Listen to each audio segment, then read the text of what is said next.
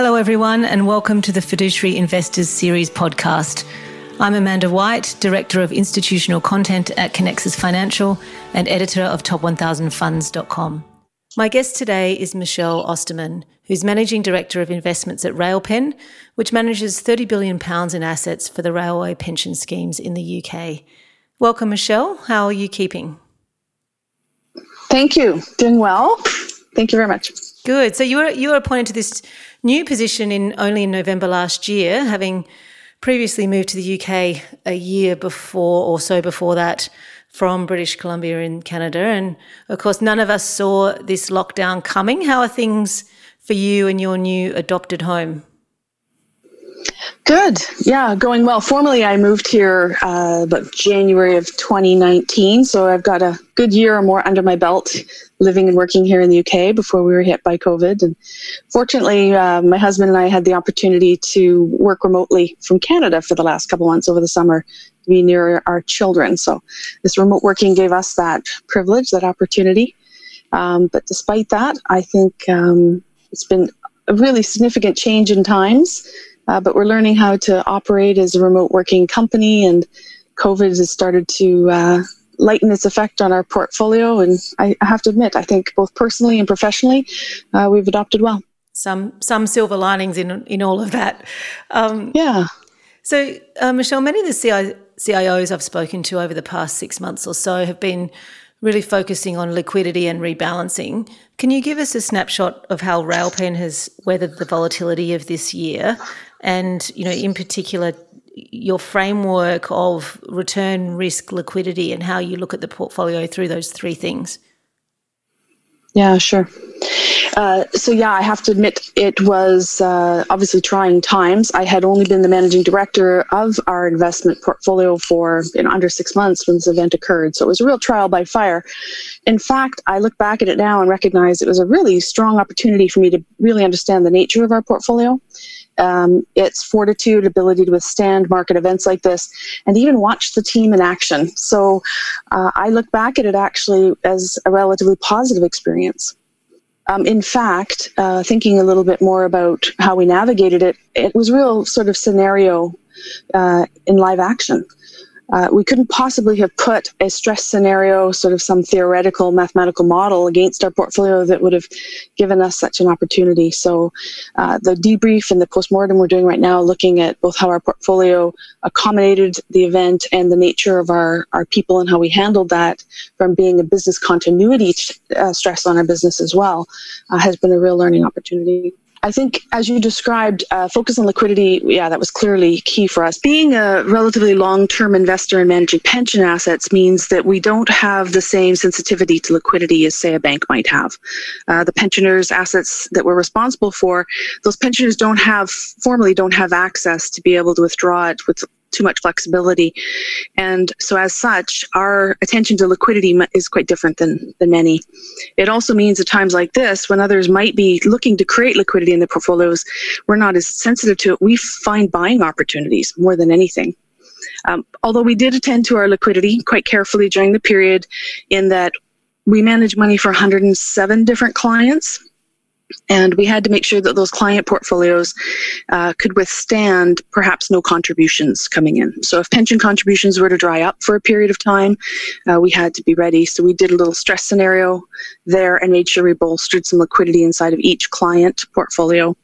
Uh, we also made sure that we had enough cash available so that we could look for purchase buying opportunities. And uh, and then we had quite a few uh, stress scenarios we built, and it gave us the opportunity to make sure that we felt strong in our liquidity risk management framework.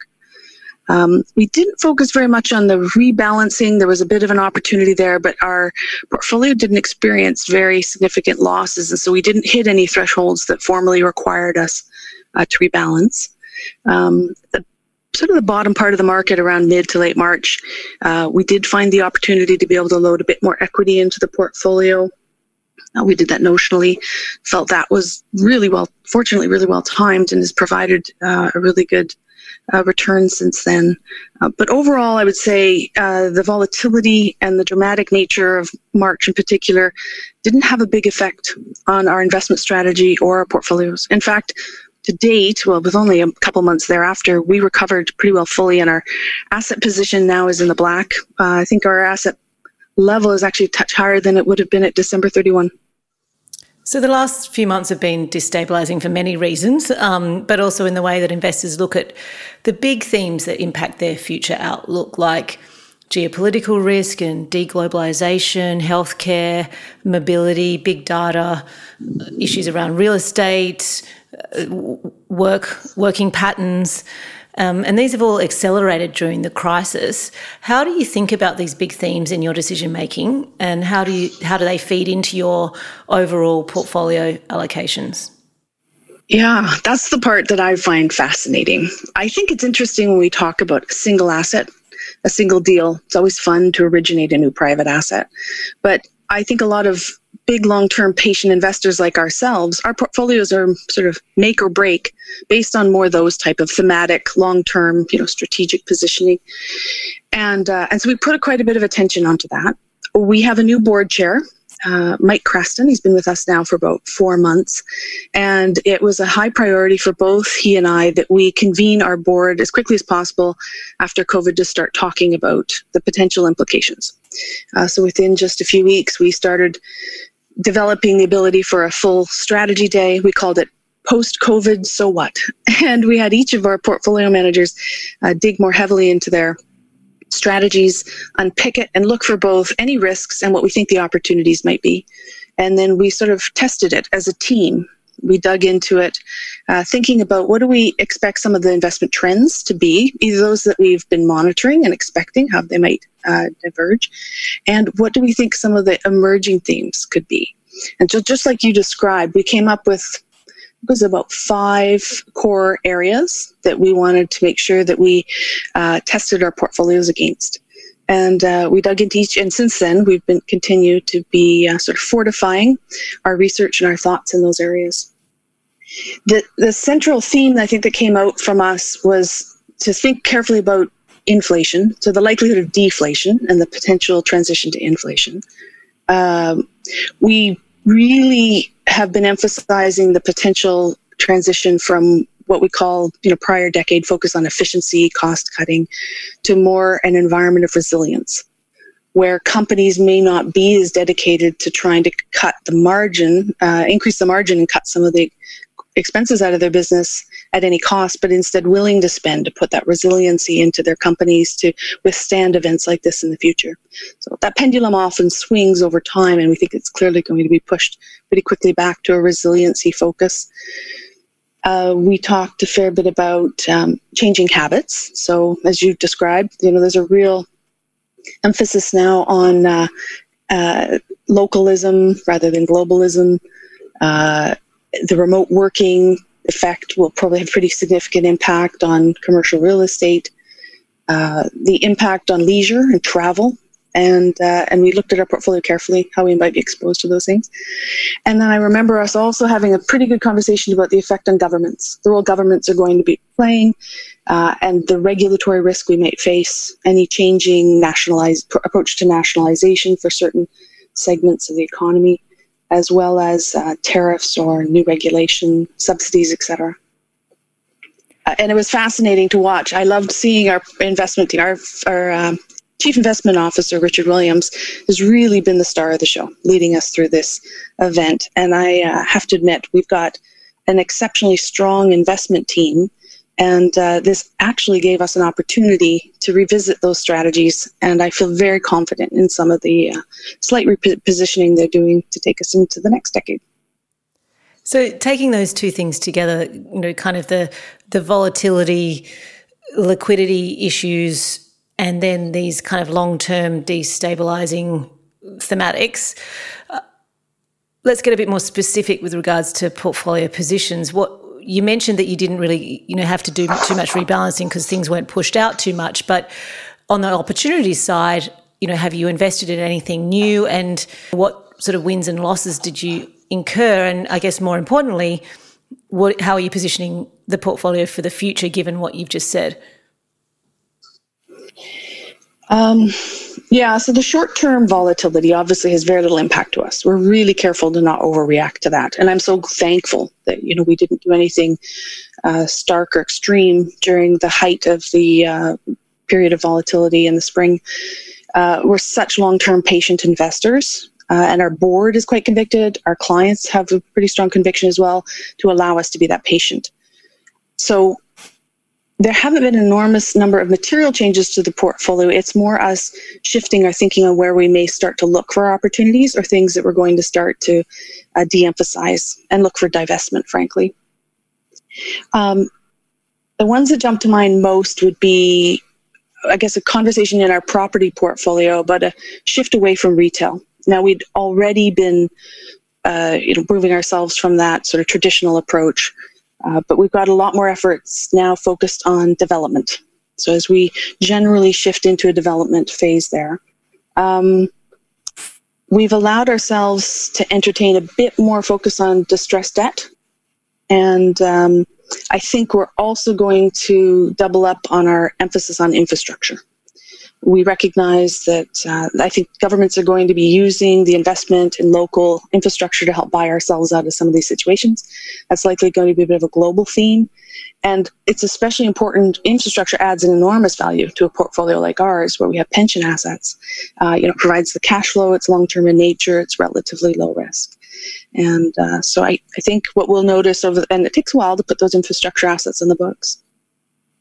Um, we've actually also, and this is a bit counter- counterintuitive when we first started talking about it, but we've decided to increase our allocation to our internal um, fundamental equity program. So we do quite a bit of our equity on a quantitative basis.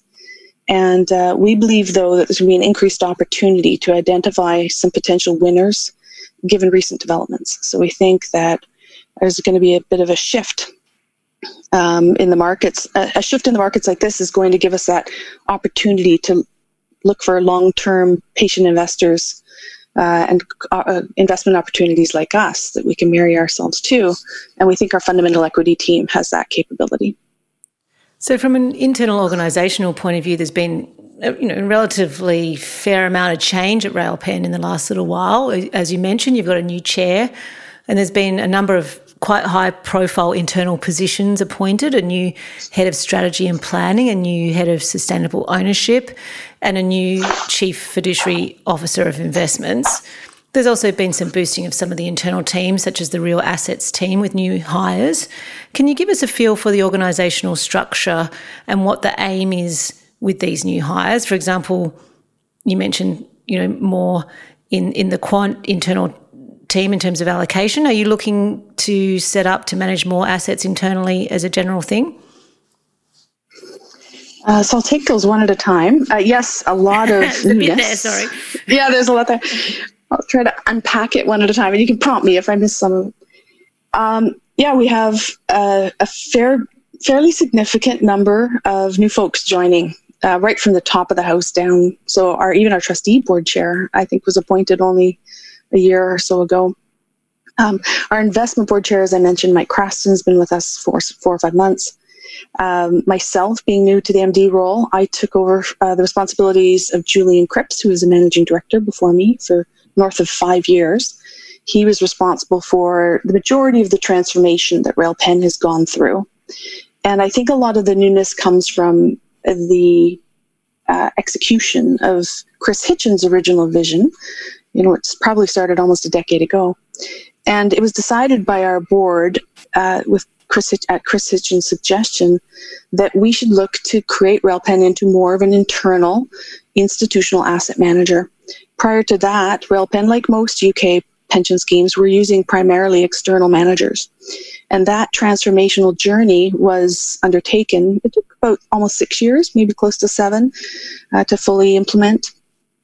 And uh, and that's when the C I O was hired. That's when the idea for a new chief fiduciary officer, which brought me here from Canada to take that role, uh, that's when that all came to light.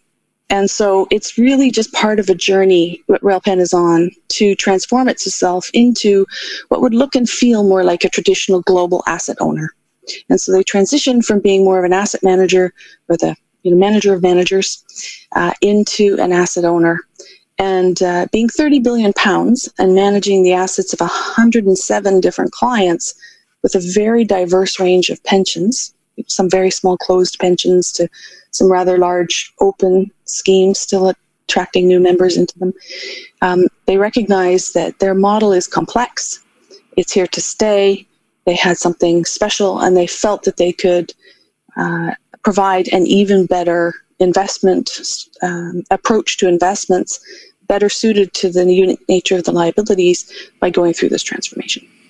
And so all that newness is a result of that underlying intention uh, to transform their approach to investments. And I was attracted to that. So part of my motivation for leaving Canada and the role that I was in uh, was to come here and help them on that journey. And it's just been a fantastic experience to see a firm transform itself so materially. Uh, one of the first things, building on a second question you had there, one of the first things as managing director, I was given the opportunity to define what I thought we needed as a management team going forward. And so we looked closely at, you know, how we're organized, what might the future bring. And I chose to add a new remarkable uh, young gentleman, Stephen Tyrrell, as my head of strategy and planning, uh, to help us really shape what that next phase of our journey is. We've largely executed on the original transformation program. We've put in place the C I O, his investment teams. We now have thirty-five percent of our portfolio uh, into private assets. Uh, the majority of our assets are being managed internally now. We're slowly bringing down our use of external managers.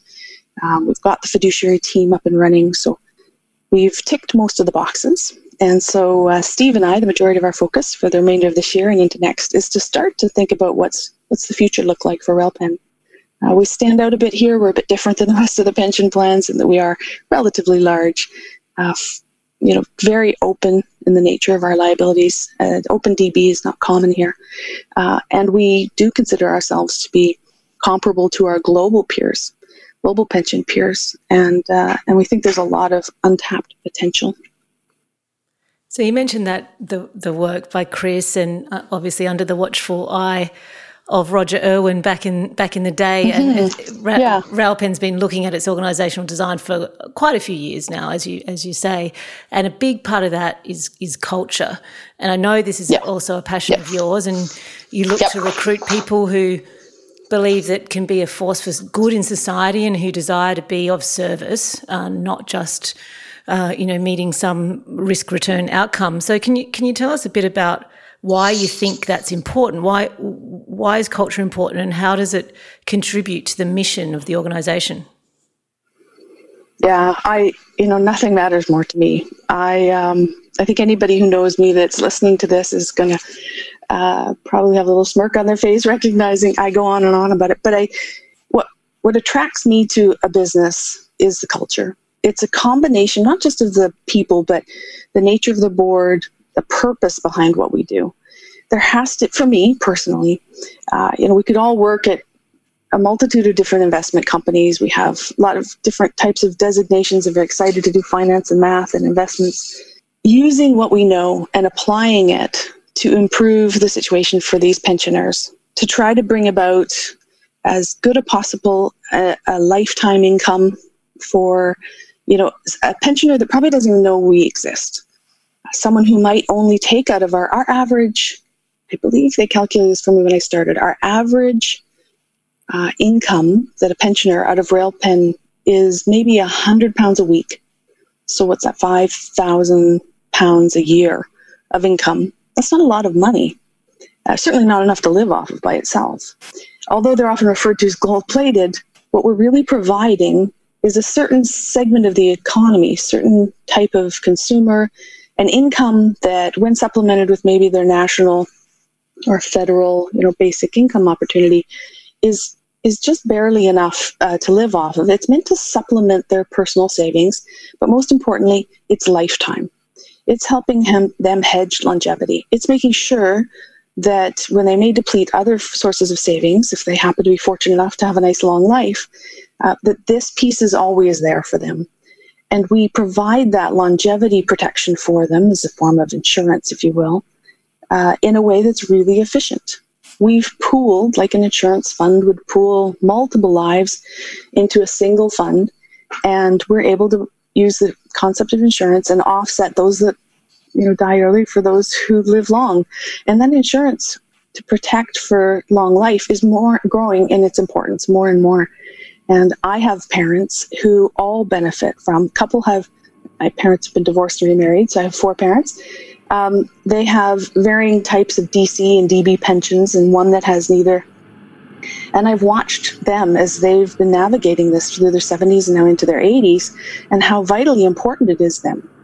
The parent that has the D B pension plan has this calm and this just general appreciation for knowing that she's not going to be a burden to her kids, and that there's no risk of her, you know, having to deplete resources later in life. And we do have a fair bit of longevity in our family. Uh, and I really have learned to appreciate the importance of what we do. It's not just money, finance, investing. We're providing a social provision. And there's a portion of society that can't really get that affordably elsewhere. They can buy an individual annuity, but the rates, the prices, and the fees that come with that aren't even close to what we can do here. And so that motivates me. I'm personally motivated by being able to provide that opportunity, even if it's never really um, generally understood by the average pensioner. Uh, and I think that purpose that underlies why we do these investments resonates with many people we attract. We attract to this portion of the buy-side industry when we recruit, because they too want to have a stronger purpose behind what they do. And so at Railpen in particular, there's just a wonderful culture inside of our investment business where people come, they recognize we don't have the top salary in the industry, and and they maybe have a, tried their hand at other segments of the of our industry, but when they come, they feel that alignment. And it does give us that extra special motivation and pride in what we do. And I really try to make sure that that is at the core of what motivates people. And uh, that when we do a fit test to make sure people are joining us for the right reasons, uh, we like to make sure there's this pretty strong alignment. So in terms of the sort of next iteration of the organisation, which you sort of alluded to before, you know, both in terms of your own internal structures, but also, you know, perhaps where you direct your investments and, and how you hold any external providers that you do have to account. Tell me a little bit about how diversity and inclusion will play a role in, you know, how how you approach the future. Yeah, I think this is a hot topic. Um, and being one of very few women responsible for an investment management company, I get asked this every time, obviously. I have and, to say, though, um, Michelle, it is, uh, I pretty much just interview men, so it's such yeah. a pleasure to hear your voice. Oh, yeah, it's funny. I get asked that all the time, and I'm just so used to being the only woman on a board or a committee or in a management team. I just, just kind of, uh, it doesn't faze me very much anymore. But you're right. It's I, I get requests to do uh, conversations like this quite often, and it's usually, most of the reason comes from the fact that I stand out a bit different. Nonetheless, I do, I do, I do appreciate men. it. I do ask men the same question, by the way. Yeah, good, as we should.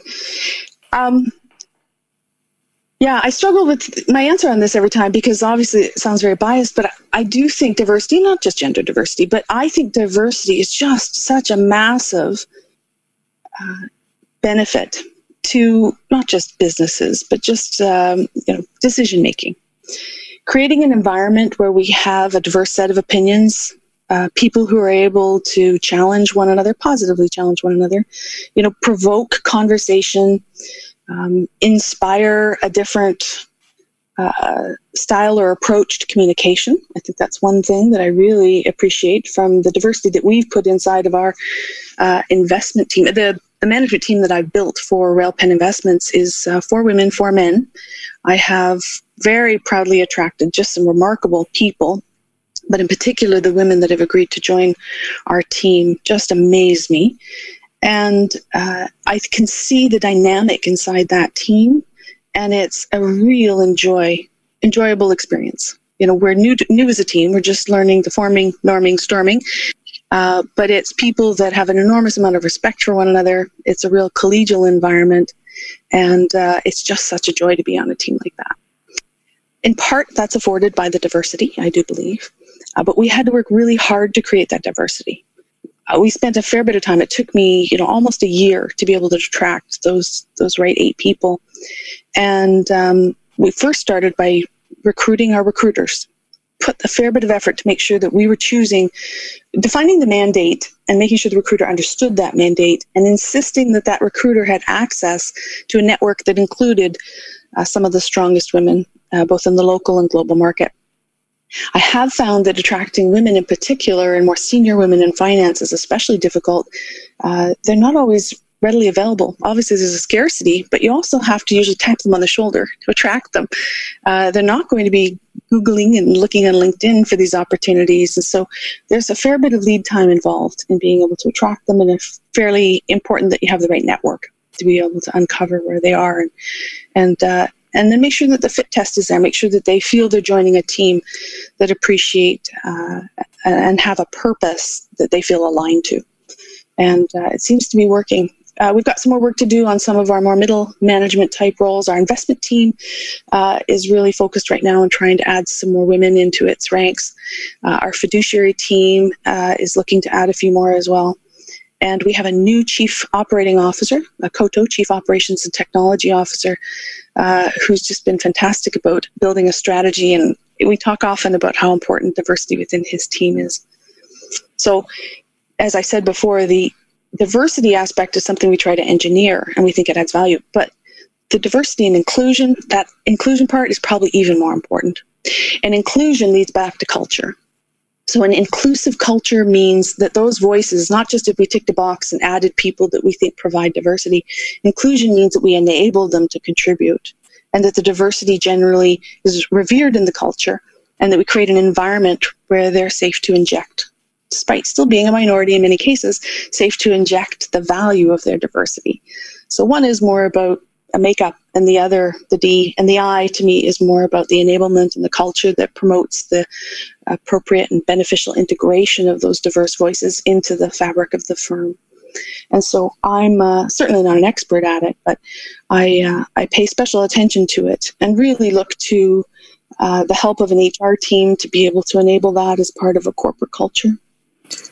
I heard um, Marissa Hall from the Thinking Ahead Institute at Willis Towers Watson said diversity is being invited to the party, and inclusion is feeling like you can change the record.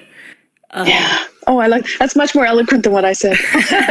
But I agree exactly, emphatically. I agree, and it's hard to do. I think the shifting of a culture as a leader. My job, of course, I try to help navigate liquidity and make sure that we have governance in place and that we've got a compliance team. Really, I think the majority of my role as a leader is shaping those types of intangible aspects of the business and trying to patiently and firmly. um, encourage and create uh, those dialogues, that conversation, and give permission for the business uh, to go through sometimes difficult conversations and opportunities uh, for us to be able to work differently, work differently, look differently, act differently, and not easy. Uh, but that's, I spend probably the majority of my time, especially lately, I spend the majority of my time on just doing that. So let's talk a little bit about this fiduciary function that you've mentioned a couple of times. And you were originally hired from British Columbia Investment Management Corp in Canada to to come across and head up that function. And now you've hired Mads Gosvig from uh, the former head of investment strategy at A T P to run that. Can you just tell us a little bit about that? It's quite a rare thing to have that fiduciary function in a U K pension plan. So just run us through what that looks like and what your plans are for it. Yeah, I was attracted here to be able to take on that role. And uh, I believe in it passionately. I think it's what transitions an investment management company from being just an investor to being a pension investor. It's what makes sure that our investment teams, which are all about execution and originating deals and managing our assets, from being like unlike other asset managers, but instead transitioning us into being a, an investment manager that is a managing its assets to align to its liabilities. It allows the liability, the risk tolerance of the clients, the expectations of the pensions to find its way into and shape the mandates of our investment team. So in a way, by having a, a fiduciary office, um, which is about the same size, our investment team in its entirety is just over forty people, and our fiduciary team is probably thirty, thirty-five. So I look at the two in concert together, and I think of that as a more traditional investment. And uh, our C I O function is kind of supplemented by the chief fiduciary officer. I see them both as sort of quasi uh, C I Os in a way, where the fiduciary officer helps shape the top-down mandate, working with clients, doing all of our A L M or actuarial work, uh, defining the asset allocation. So a lot of our asset allocation comes out of uh, an A L M, uh, actuarial decision-making framework, and also shaping the total fund, top-down, risk tolerances, et cetera. All the investment risk management is done inside the fiduciary team, all the client relationship management. Anything we do with respect to clients around plan design, um, covenant considerations, all of our E S G through our sustainable ownership team is done through the fiduciary team. So the fiduciary team kind of set the table there, manage clients, manage the stakeholders, uh, define our S I Ps and our portfolio mandates. And then the C I O, the investment team, takes over from there around the execution. So there's a handoff between the to- at the total portfolio level, where the client level and all that complexity is handled by the fiduciary team, kind of consolidated into a total portfolio view. And then with the C I O's help, we translate it into a pooled fund view, and he thereby manages it from the bottom up. So the concert and the handoff between the two teams is really important, but together uh, it makes for a really sophisticated investment management firm. Now, as you said, it's not very common in the U K. There's lots of a fiduciary industry here, but a lot of it is fee-for-service or consulting advisory functions for smaller firms. Railpen had the foresight about three years ago. Uh, one of its board members uh, had worked in Holland and was quite familiar, Angeline Kemna, quite familiar with the fiduciary model that's more internally done. And she had recommended to our board at the time they consider it. Uh, and Julian Cripps ran with it, took the reins, created the vision for it, hired me from Canada. And then I had the good fortune of spending about eight or nine, maybe twelve months in the role, uh, kind of setting it up, getting the strategy approved, and now very privileged to have Mads Gosvig join us from A T P. We were all very excited to have landed him. Uh, far more capable than myself, and I have no doubt he's going to make do great things in that role, he's already. And that fiduciary team, although not typical in the U K to be in-house, that fiduciary team is what I think differentiates us. And I would argue Railpen pretty strong in its approach uh, to how it manages such complex and varied liabilities. And in large part, that comes as a result of that fiduciary team. So I would say it's really kind of the cornerstone of our business right now. It's given a ton of priority. That strategy is is one of our highest priorities to execute on. And uh, and I do think as our pensions in the U K become um, more and more challenging, more schemes are closing, more of our closed schemes are going into runoff. We have to manage defensively, a lot more uh, risk management required on those. Uh, we're going to need that fiduciary team even more. So uh, it's getting a disproportionate amount of our effort these days. So, Michelle, as I mentioned, you you moved from Railpen uh, to Railpen, sorry, from B C I M C, and where you were senior vice president responsible for investment risk, strategy, research, and corporate relations.